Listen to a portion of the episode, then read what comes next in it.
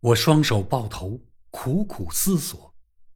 我相信，一定有某种办法可以解开斯卡德的谜团。他所说的台阶是什么意思呢？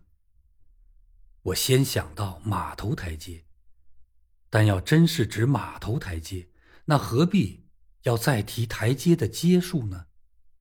因此，斯卡德一定是指某一处有好几座阶梯的地方，其中有一座阶梯已有三十九阶，而区别于其他的阶梯。接着，我又兴起了另一个念头。从而核查了所有英国的轮船航班，但结果没有发现任何航班是在十点十七分离港去欧洲大陆的。为什么要强调指出这个满潮时刻呢？它为什么这么重要？看来，如果这个地方是港口，那就一定是个小港口。因而潮水的高低十分要紧，或者所乘的就是一艘吃水很深的大船。然而，在这个时刻没有任何正常的航班，而且我觉得按情理，敌人也不大可能乘大船从一般的港口出逃，所以这地方就一定是一个只有满潮时才能用的小港湾。或者根本就是一处没有港口的海滩。然而，若真是一个小港口的话，那提到台阶数就没有意义了。因为我从未见过任何港口有一座座阶梯，所以一定不是港口，而是一个以某座特定的阶梯为标志的地方。而且明天那里的满潮时刻。必须是晚上十点十七分。总括起来看，我觉得敌人选择的出逃地点一定是在开阔海岸的某一处地方。但台阶数的问题仍然没有解决，仍然叫人困惑。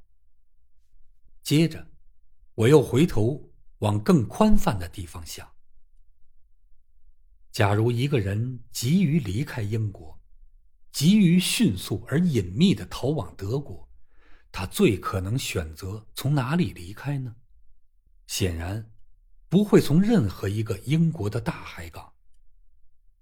而且，由于他是从伦敦出发的，所以也不会取到英吉利海峡、西海岸或苏格兰，因为这些地方离德国都较远。我测量了各条海路的距离，设身处地的考虑，发现我应该从英国东海岸克罗莫到多佛之间的地区出发，奔奥斯坦德或安特卫普或鹿特丹而去。所有这些，都只是不严密的猜测，我自己不认为他们有多么科学和严格。我更不是福尔摩斯那样的大侦探，但我的确常常觉得，我有解决这类难题的天赋。我不晓得我能否说得清楚，但我觉得，我总能动脑筋，尽量分析思考。当推理分析发挥到极致，不再产生效果的时候，我就做猜测。而且我发现，我的这些猜测每每。还相当正确。于是，我在海军部的一页稿纸上写出了我对敌人出逃地点的如下结论：相当肯定的结论。一，这是一处有好几座阶梯的地方，其中最重要的一座阶梯有三十九级台阶。二，该处明天晚上满潮时刻是十点十七分，只有在满潮的时候，船只才能从那里离岸。三，笔记本所指的阶梯，不是港口里的那种台阶，所以敌人逃离的地方，可能不是一个港口。四，全国都没有十点十七分的常规夜间航班，所以交通工具只可能是不定期航班，游船或渔船。分析和推理得到的结论到此为止。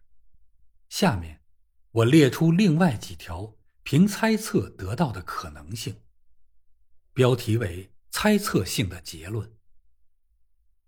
但我对这些猜测的结论，觉得与前面推理得到的结论同样有把握。猜测性的结论：一，这地方不是港口。而是开阔的海岸。二，敌人可能会使用小船，如拖网船、游船、导航船之类。三，地点在东海岸，从克罗莫到多佛之间的某处。眼下的状况真是有点奇怪。我现在坐在桌子前，在一个内阁部长。一个陆军元帅，两个英国政府高官和一个法国将军的围观之下，正努力从一个死人留下的潦草手记中破解出对我们大家都性命攸关的秘密来。瓦尔特爵士已经回来了。不久，麦克吉利夫雷也到了，他已发出指令。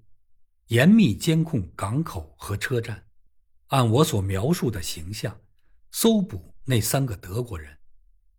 但无论是他或其他人，都知道这没有太大的用处。我能想出来的线索都写在这里了，我说道。我们必须找到这样一个地方，那里有几座阶梯通往海滩，其中之一。有三十九级台阶。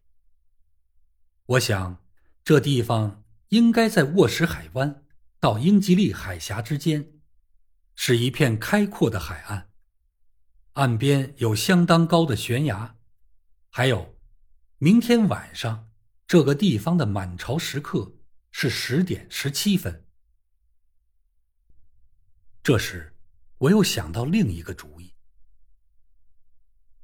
能不能找到一个海岸警卫队的巡查员，或者类似的熟悉东部海岸情况的人员呢？惠塔克说有这样一个人，住在克拉法姆区。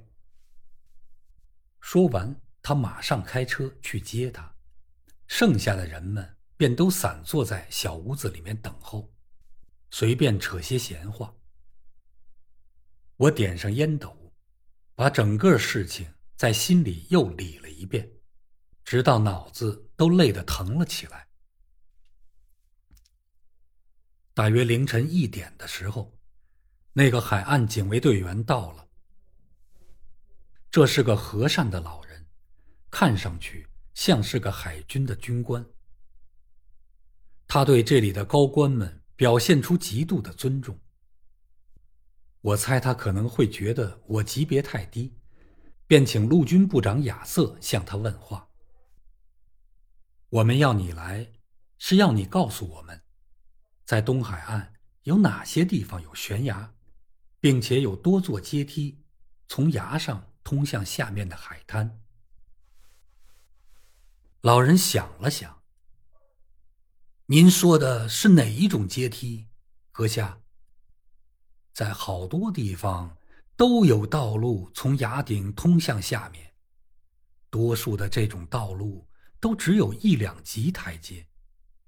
要不，您说的是那种普通楼梯一样的阶梯吧？就是那种有很多级台阶的。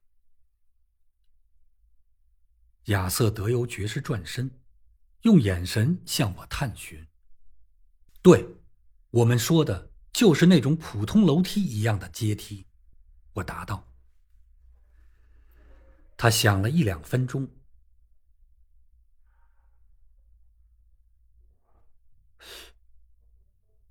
我想不出这种地方。等一下，嗯，在诺夫尔克的布拉特森有这样一个地方，在一个高尔夫球场旁边，有好几座长台阶，可以让男士们下去捡球的。不会是这个地方，我说道。另外还有些个海军阅兵场，如果您说的是这种地方的话，每个海滨景区都有。我摇摇头，得是一些比这偏僻的多的地方。那我再也想不出别的地方了，先生。不过还有个叫拉福的地方。他在什么地方？我急忙问道：“是肯特郡的一个大海岬，离布拉德盖特不远。崖顶上有许多别墅，很多家都建有长长的阶梯，通向下边的私人海滩。这是一块很高级的地方，住户们都喜欢清静，各自生活，互不来往。”我打开潮汐时刻表，找到了布拉德盖特。当地六月十五日的满潮时刻是晚上十点二十七分。嗯，我们终于嗅到一点猎物的气味了！我激动的叫了起来。怎么才能知道拉福的满潮时刻呢？这我可以告诉你，先生。那个海岸警卫队员说。就在这个月，我在拉福租过一个房子，每天晚上去深海钓鱼，所以我知道拉福的满潮时刻比布拉德盖特早十分钟。我合上潮汐时刻表，抬头环顾我周围的伙伴们，先生们，如果拉福的那些台阶里。有一个是三十九级台阶的话，这个谜团就完全解开了。我接着说：“还有，麦克吉利夫雷先生，我可以跟你谈十分钟吗？我想我们可以为明天的行动做点准备。”说来也真是有点荒唐，我就这样毫不谦让的指挥起这样一起重大行动了。好在他们好像也并不介意，毕竟，从这场戏一开头，我就已经进入角色并扮演主角了。何况这些聪明的高官们都有足够的知识和历练，断定我是个能够克服困难、担当重任的人。是罗伊尔首先提出授权于我。他说：“我本人很高兴。”把这项任务交给汉内先生全权处理。凌晨三点半时，我的车经过月光下的树丛，风驰电掣般的驶往肯特。坐在我身边的是麦克吉利夫雷手下最得力的助手斯凯福。